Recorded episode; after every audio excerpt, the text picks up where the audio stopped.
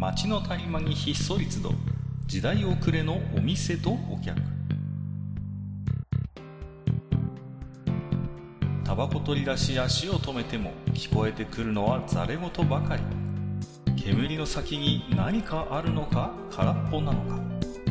ようこそマッチ横丁へ。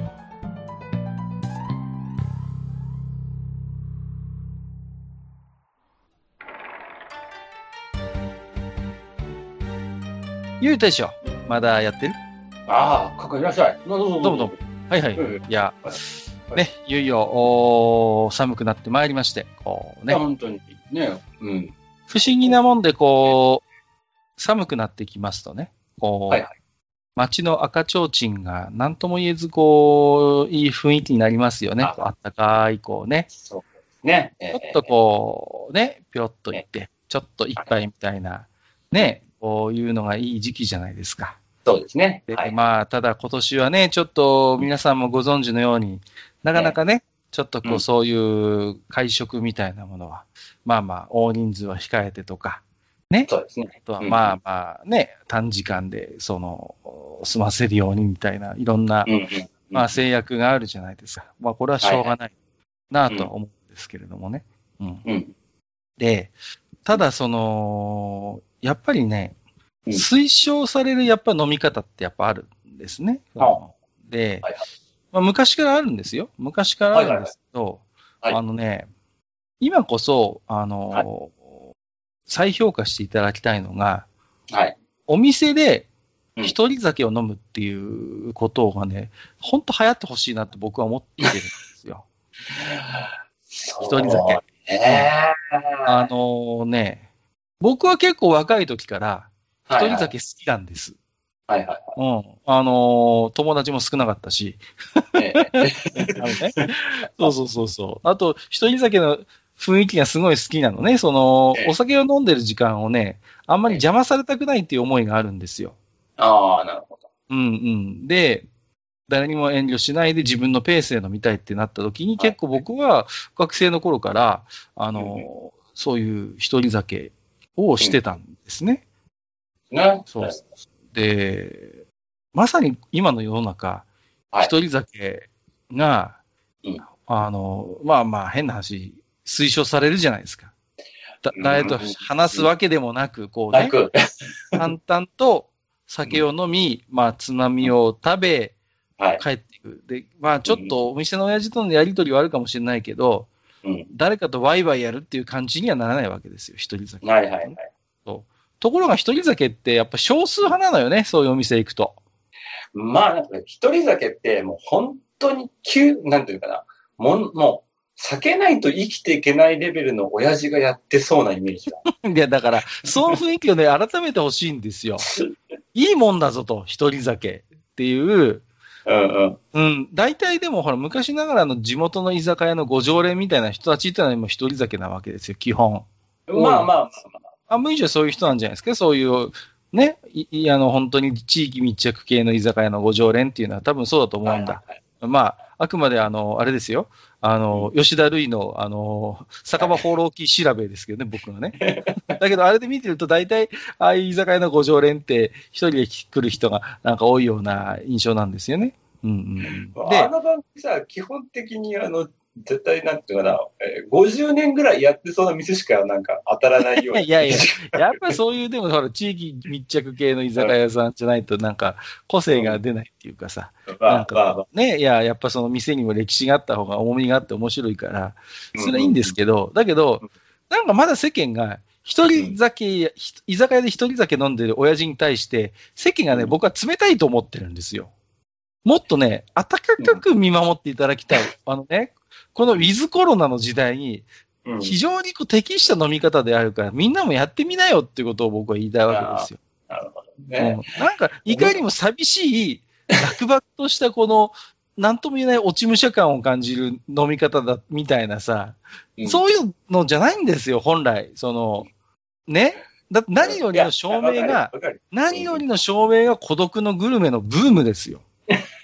ね、あの、井の頭五郎は酒飲めないけど飲、めないね。だけど、思想は同じですよ。やっぱり、お酒もやっぱり一人で居酒屋でこう、ちびちびと自分のペースで、うんね、飲み食べ、ね、うんっていう時間はね、至福のものがありますよ。なるほ人様にね、遠慮することなく自分だけの時間ですよ、それは。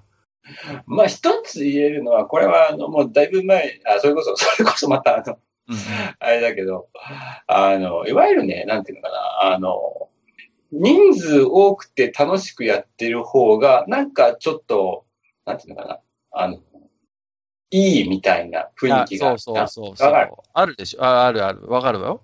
ねお酒を飲むんだったら仲間とワイワイ賑やかにじゃなきゃ楽しくないじゃんっていうことを言う人は。はいる。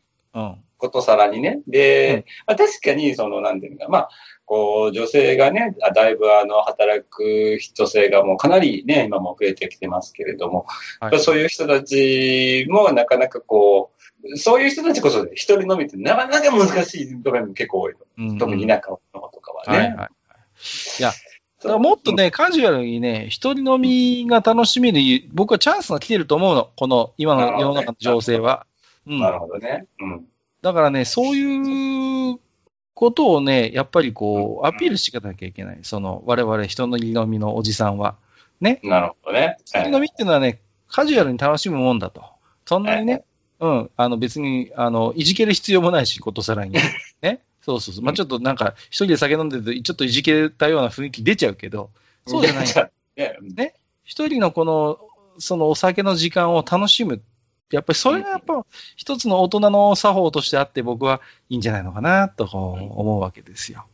まあ、あの、一人喫茶店も似たところはあるけどね、と。まあまあそういうことですよ。うんうん、基本は一緒ですから、その。ええ、ええ、えだからその、うんうん。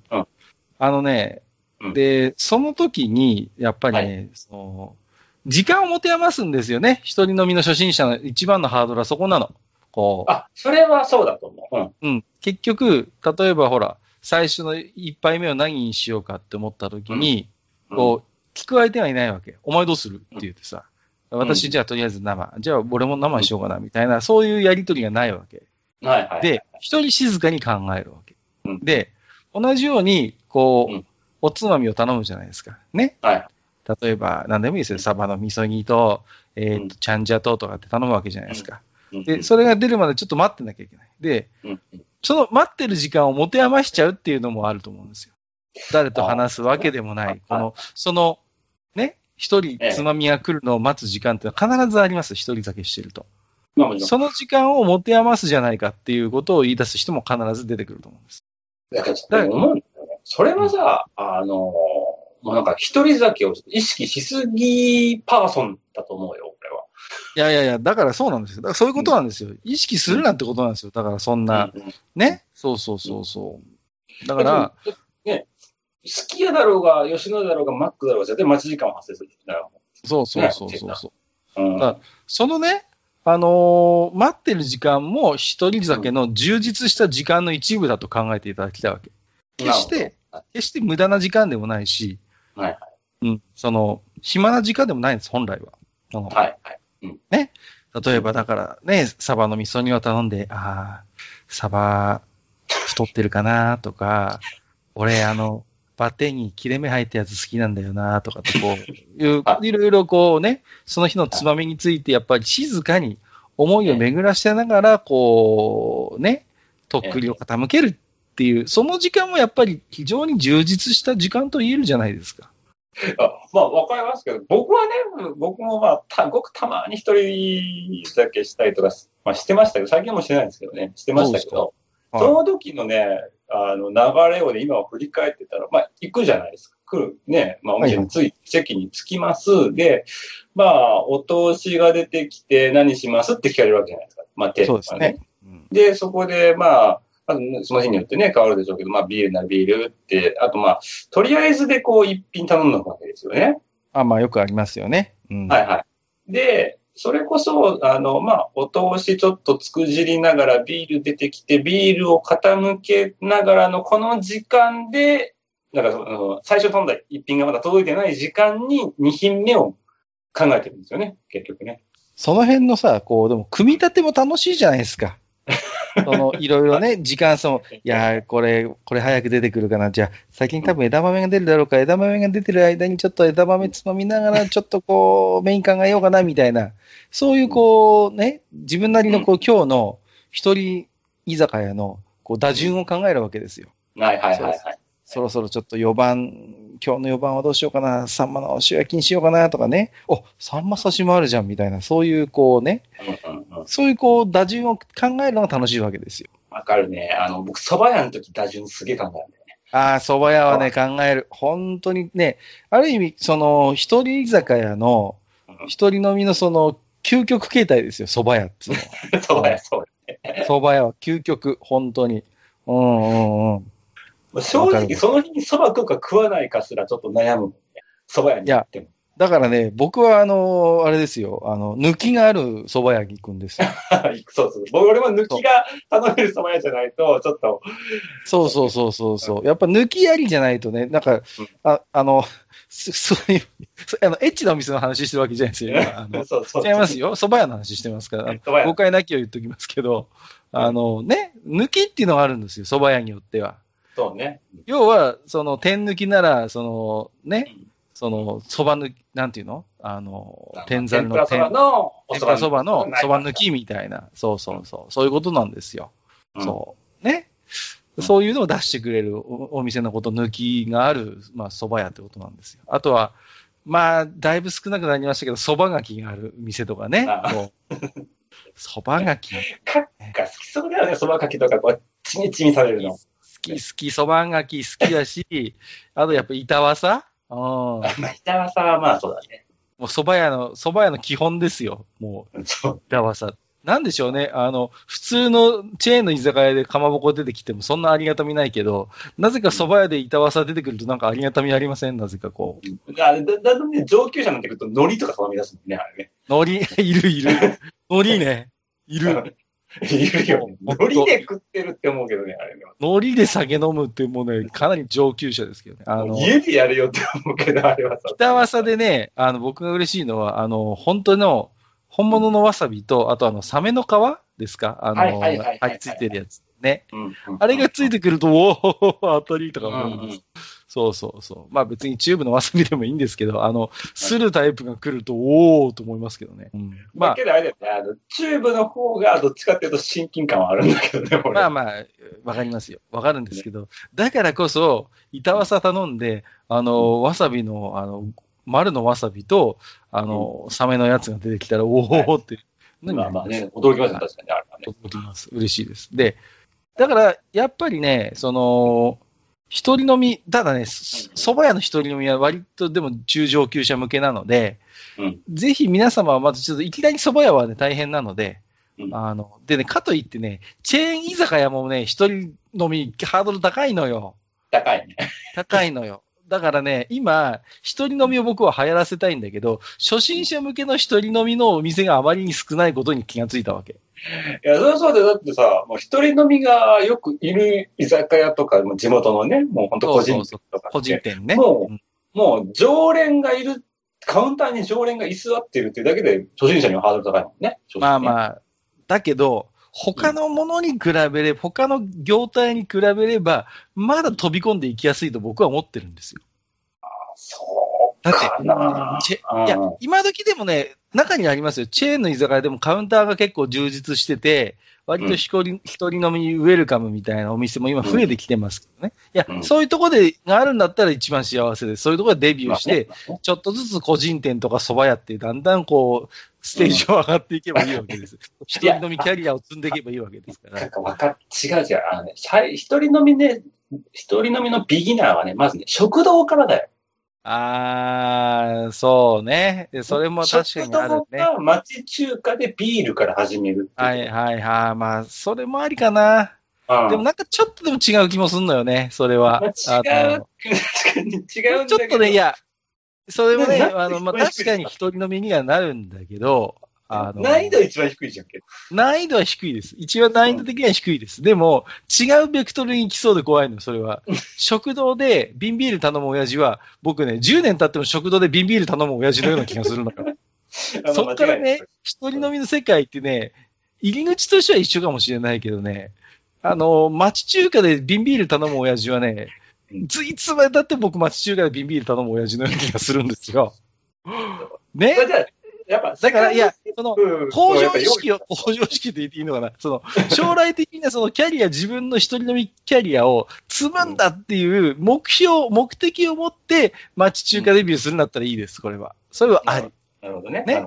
そうそうそう。それだったらいいです。じゃないと、あのーそういう町中華とか食堂で瓶ビール頼むと、あの、楽しくなっちゃうんで、ずっとその世界から抜け出せない恐れがある。その、うんなるほどね。ね？うんそういう、それだけの魔力があるのよ。確かに。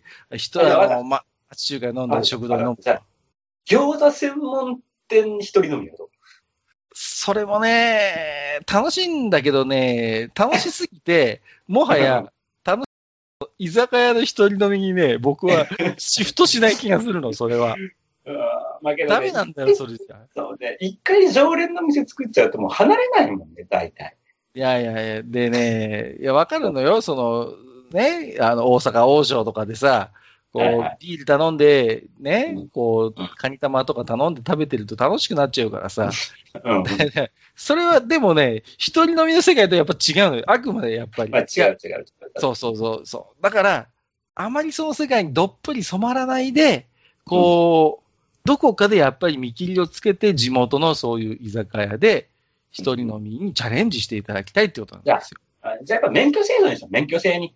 免許制に何でも、何でもマッチ横丁免許制度に従うけど、あのーそれはわかります。うん。はいあのね、だからうん、免許にやっぱね、スタンプをしてもらえばいいんですよ。だからう。、そうそうそうそう。例えば、だから、食堂、何でもいいですよ。うん町中華、食堂、チェーン店でいいですけど、それぞれにハンコポンポンポンって押してもらって、そこでお酒飲んだらね。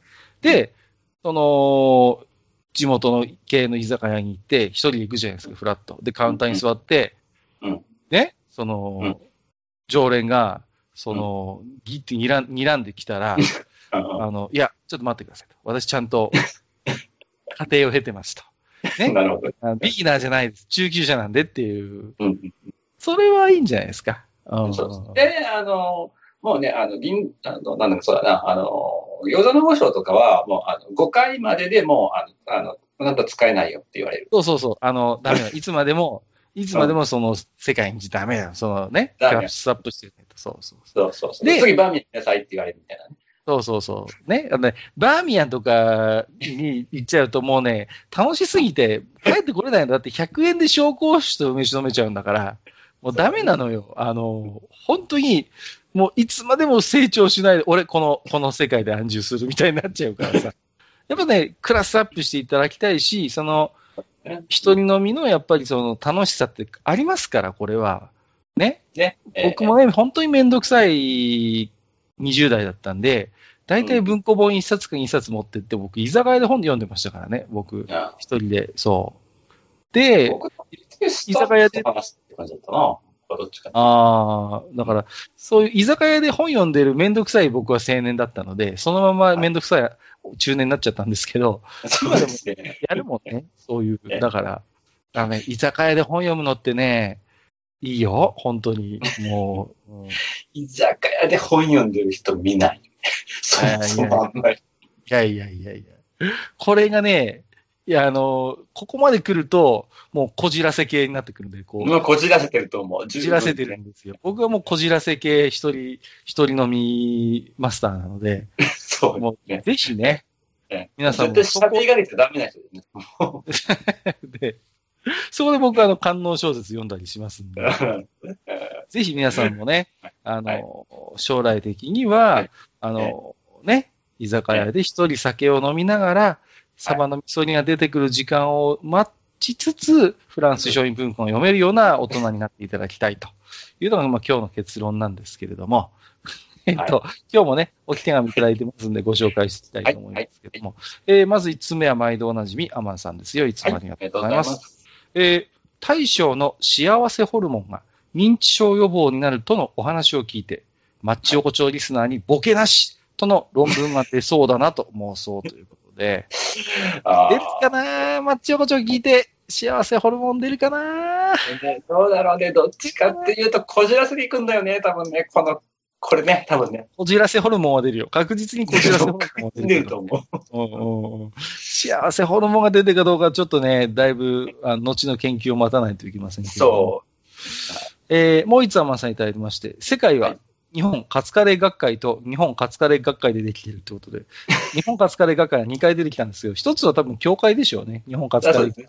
僕がいるのがええ日本カツカレー協会ですから、そうで大将がいるのが日本カツカレー学会なんで、学会なんで。はい。そうそう。ちょっと流派が違うんですよね。あのね。同じカツえカレーの団体。学会の、上田学会の、あの、基本的な、まあ、あのね、あの、まあ、モットーと言いましょうかね、外が、あの、カツカレーは、まあ、青春である。うん、まあちょっと僕にはちょっと動詞がたい世界なんですけどね、そういうねいや、青春って言われましてもって感じですけど。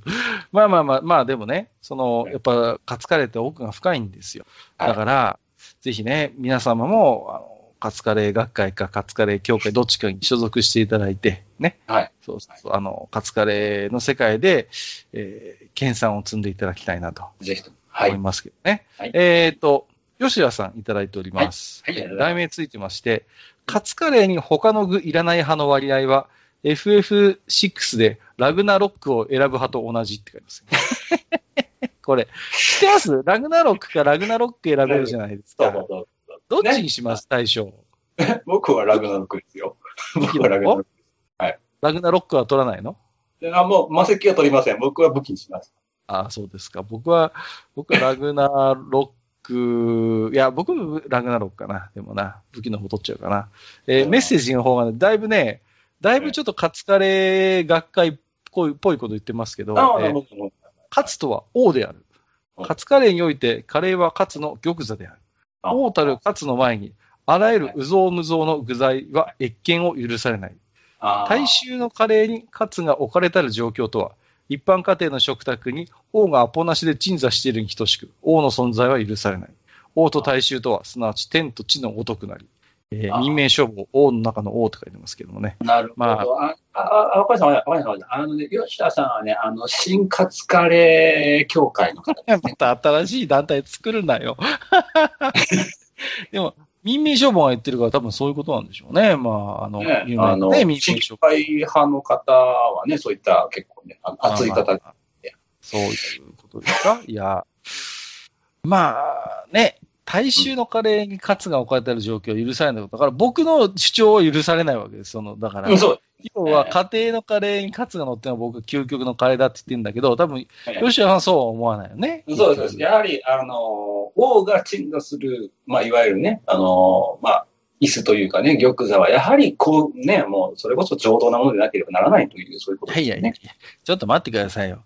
人参、じゃじゃがいも、玉ねぎ、椎茸が入っているカレーが、あれですか、そんな、そんなにこう、うぞうむぞうですか？うぞうむぞうの具材ってね、うん失礼じゃないですか。いや、もう、もう、確かに安いよ。安いけど、うん。もう、必要な具材でございますよ。どれ一つとしか、くべからざるものですよ。基本的に新教会の方は基本的にはもうそういうのはもう下船の民って言いますねいやいや、ちょっと待ってください。いや、あのいや、じゃあ、ちょっと身も蓋もないこと言いますけど、はいカツカレー、具が入ってないカレーかかってるカツカレーって、飽きません？飽きない？あれ。どうだろうね。あの、これはまあ前話したかな。僕ね、あの、あの、まだ学生、貧乏学生だった時代にね、あの水と卵、水と玉ねぎだけのカレーを一週間食べたって話しましたっけ？したした。覚えてる覚えてる。したしたした。その、そうそう、その後にカツカレーを食べた時に、口の中でカツの味しかしなかったっていうことがあって、それはそれまでの、その、経歴が悪いんじゃないの？それ。そうそう、それはもうね、そうなんですけど。まあね、まあ、あの、やっぱカツカレーに関してはかなりね、根が深い問題ですよ、本当にこれは。でもね、擁護派の方もいるんですよ。その、あえー、オレンジヒーローさんという方ね。はい。はいはい。えー、究極のカツカレー聞かせていただきました。えーはい私自身、実家でカレーは月に1、2回出ることはあれど、カツカレーが出るというのはあまりなかったと記憶しています。うん。なので、カツカレーといえば外食やお店で買って食べるという印象でした。カツカレーはボリュームがあり好きですが、閣下がおっしゃっていた家庭のカレーにカツを乗せるというのは発想としてありませんでしたが、なかなか良さそうですということで。ほら、そうなんですよ。やっぱりね。具が大きい具材ゴロゴロカレーでカツが乗ってたって何も、何もその、世間に恥じることはない。堂々としていればいいんですよ。うん。ねね、我々学会員はあれですよ。基本的にカツカレー学会員は、あれですかね、あの、その、いわゆる、あの、具がゴロゴロ入ってるカツカレーを否定してるわけじゃないですかね、私たちの立場はね。そこは抑えていただき いやいや。いやいやカツカレー協会的にはもう、ほこれこそが正義であると思ってるから。なるほど。ね？そうなの。あの、疑惑があるのよ、疑惑が。あのねあうん。結構ね、いや、最近落ち着いてきたんですけど、しばらくね、野菜高かったんですよね。高かったんです、ちょっと、今年え。でね、あの、要は、お店のね、カツカレーに具が入ってないっていうのは、僕は、その、ちょっとして欺瞞を感じるんですよ。あね、確かにカツは王様です。ね。はい惣菜界のキングですよ。だけど、はいあの、カレーに入ってる野菜たちも、そんなに安くはないぞってことなんですよ。まあそうですね。わかります？だから、カツと野菜の差はうん、あるようで、あんまり実はない。下手すりゃ、下克上が起こりかねないってことなんですよ。うんなるほど。ね？となった時に、うん。お店のカツカレーに野菜が入ってないっていうのは、実はうん、経費削減っていう。そういう、僕はね、裏の理由があるんじゃないのかなと、最近、あの、睨んでるんですよね。なるほどこれは怪しいぞ、ということでね。はいまだまだね、カツカレーはね、皆さんね、興味あるんですね。いっぱいいただいてるんですよ。ええーフレディさん、えーいただいております。はいカツカレーにカツ以外の具がないのはなぜか。そりゃあ、ノーマルカレーで満腹になるように計算して持っているのですから。単にカツをドンと乗せたら腹8分目にならなくなるからですわ。ちなみに私、家ではよくキーマカレーを、キーマカレーにカツをよく乗せるんですが、友人からは邪道と言われましたわ、ということで、キーマカレーにカツ乗せるのはね、邪道です。邪道、これは。え 絶対言うと思った。いや、邪道だよ、それは。うん、ダメだよ。うんああ、もうやめよう。もう、もうカレーが戦争起こるからやめよう。もう。あれはね、戦争の火種になるよね。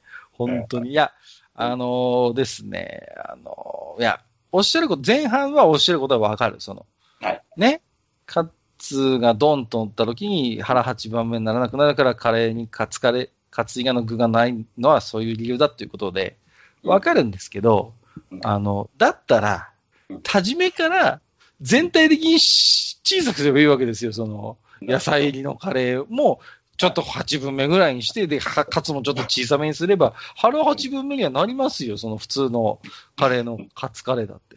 ね。まあまあそれ、それは野菜がない理由にはならないんですよ、その、腹う8分目って。はい。ちなみにどうですすか？じゃあ、大将はこのえ、キーマカレーにカツ乗っけるのはありなんです。これ僕は邪道だと思いますよ。ほらー いや、キいやまあカレーにカツはね、おかしいって、これは。まあ、まあ、かか、もうね、まあ、多様性の時代なんだよ。まあまあ、ねそう、多様性の時代です。ね。いやそうそ、うそう。だからあくまでそういう時、あくまで、あの、ね、あの、先週の話もありますが、あの、個人の感想です、あくまで。個人の。ね、あの、別に、私自身は、あの、うーんと思いますけど、別にフレディさん自身を否定しているわけじゃないので、これはね。そうですね。そういうね、あ、そういう食べ方もあるよねっていう、そういう、こう、ね、あの、広い心で僕はこれからも生きていこうかなと思ってますけどもね。はいうん。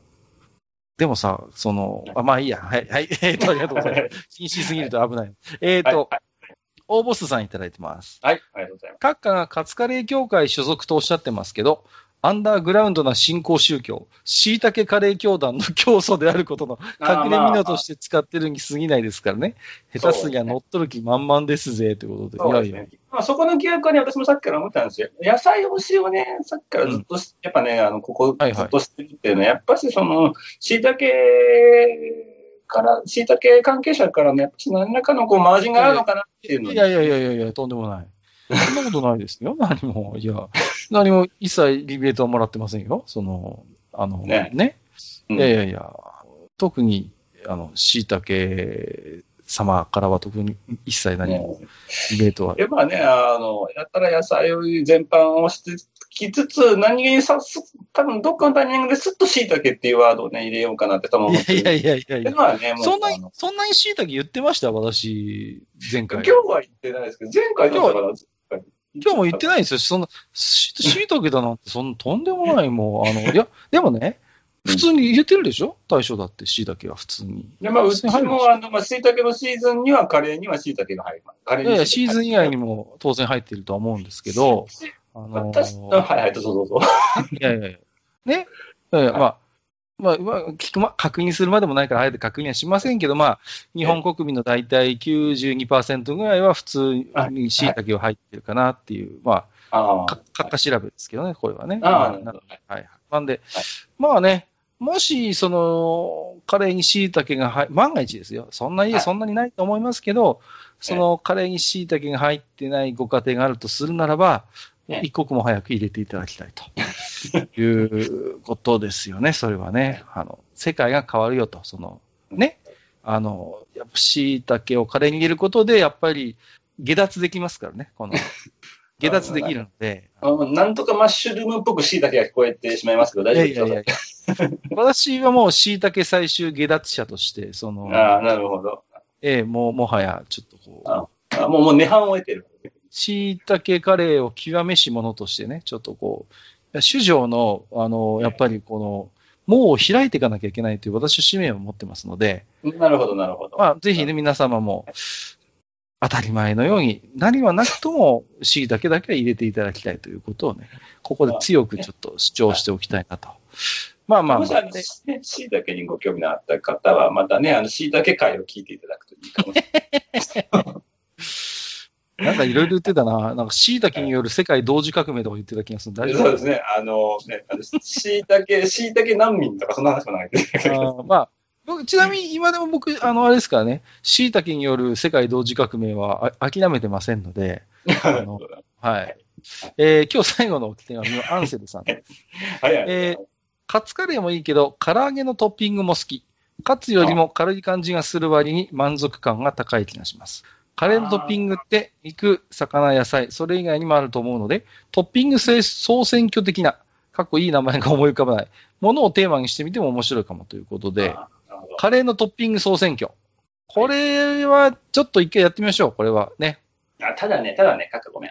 唐揚げはごめん、邪道。いや、いやいやいや、あのね。いやーね、大将ね、同意見です。あのね、あのね、唐揚げって、それそのものに味が結構しっかりついてるじゃないですか。そうそうそう。そこなんですよね、あの、気になるのが。あの、一応カツってさ、カツそのもの、まあまあ、塩胡椒とかついてますけど、あの、うん要は、カレーソースを絡めることによっても味がつくわけじゃないですか。そうですね。カツに。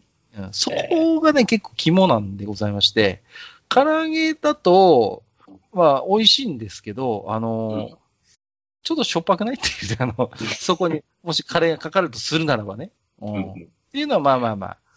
まあ、これは個人の感想です、これは。まあ、あの、アンセンさん、お若い方かもしれないから、こあそうですね。まあね、まだね、結構、スタミナのつきそうなね、こう、ボリューミーなものが好きなのかもしれない。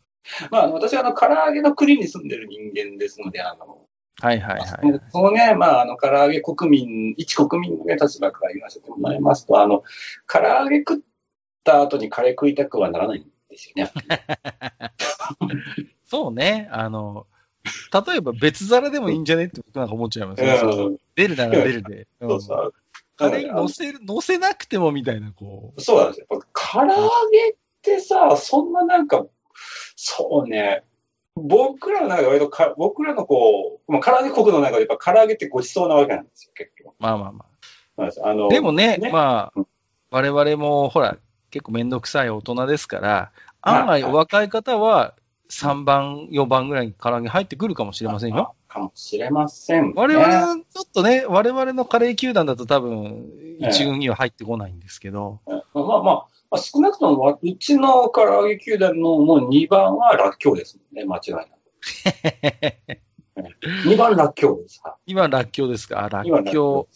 福神漬け選手はやっぱり4番、あれトッピングなんですか？あれそもそも。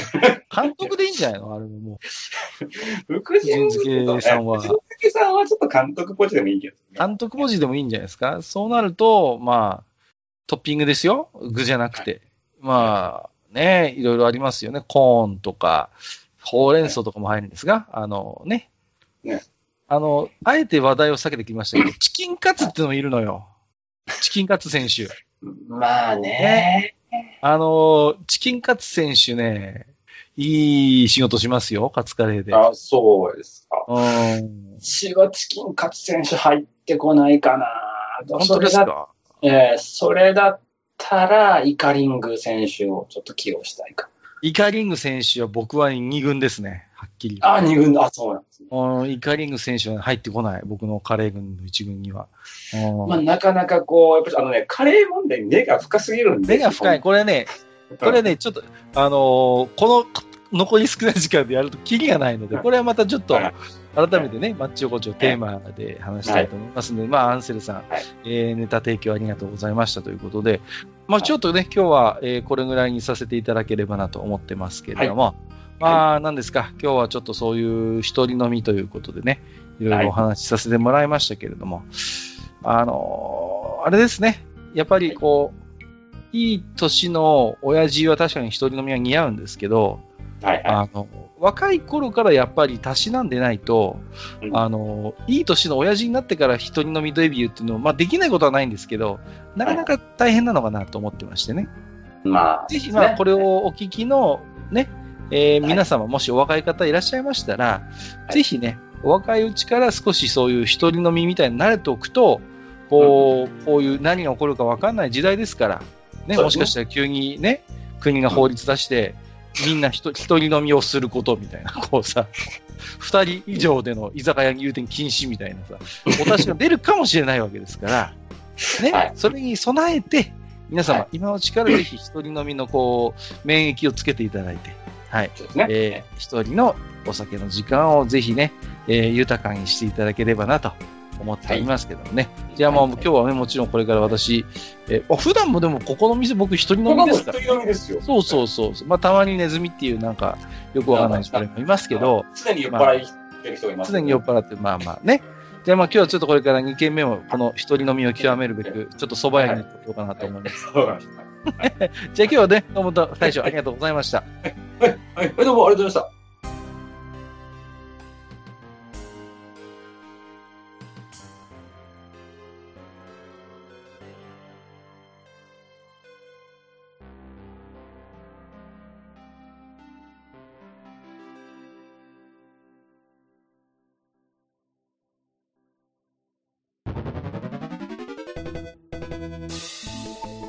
ああ、そう、大将。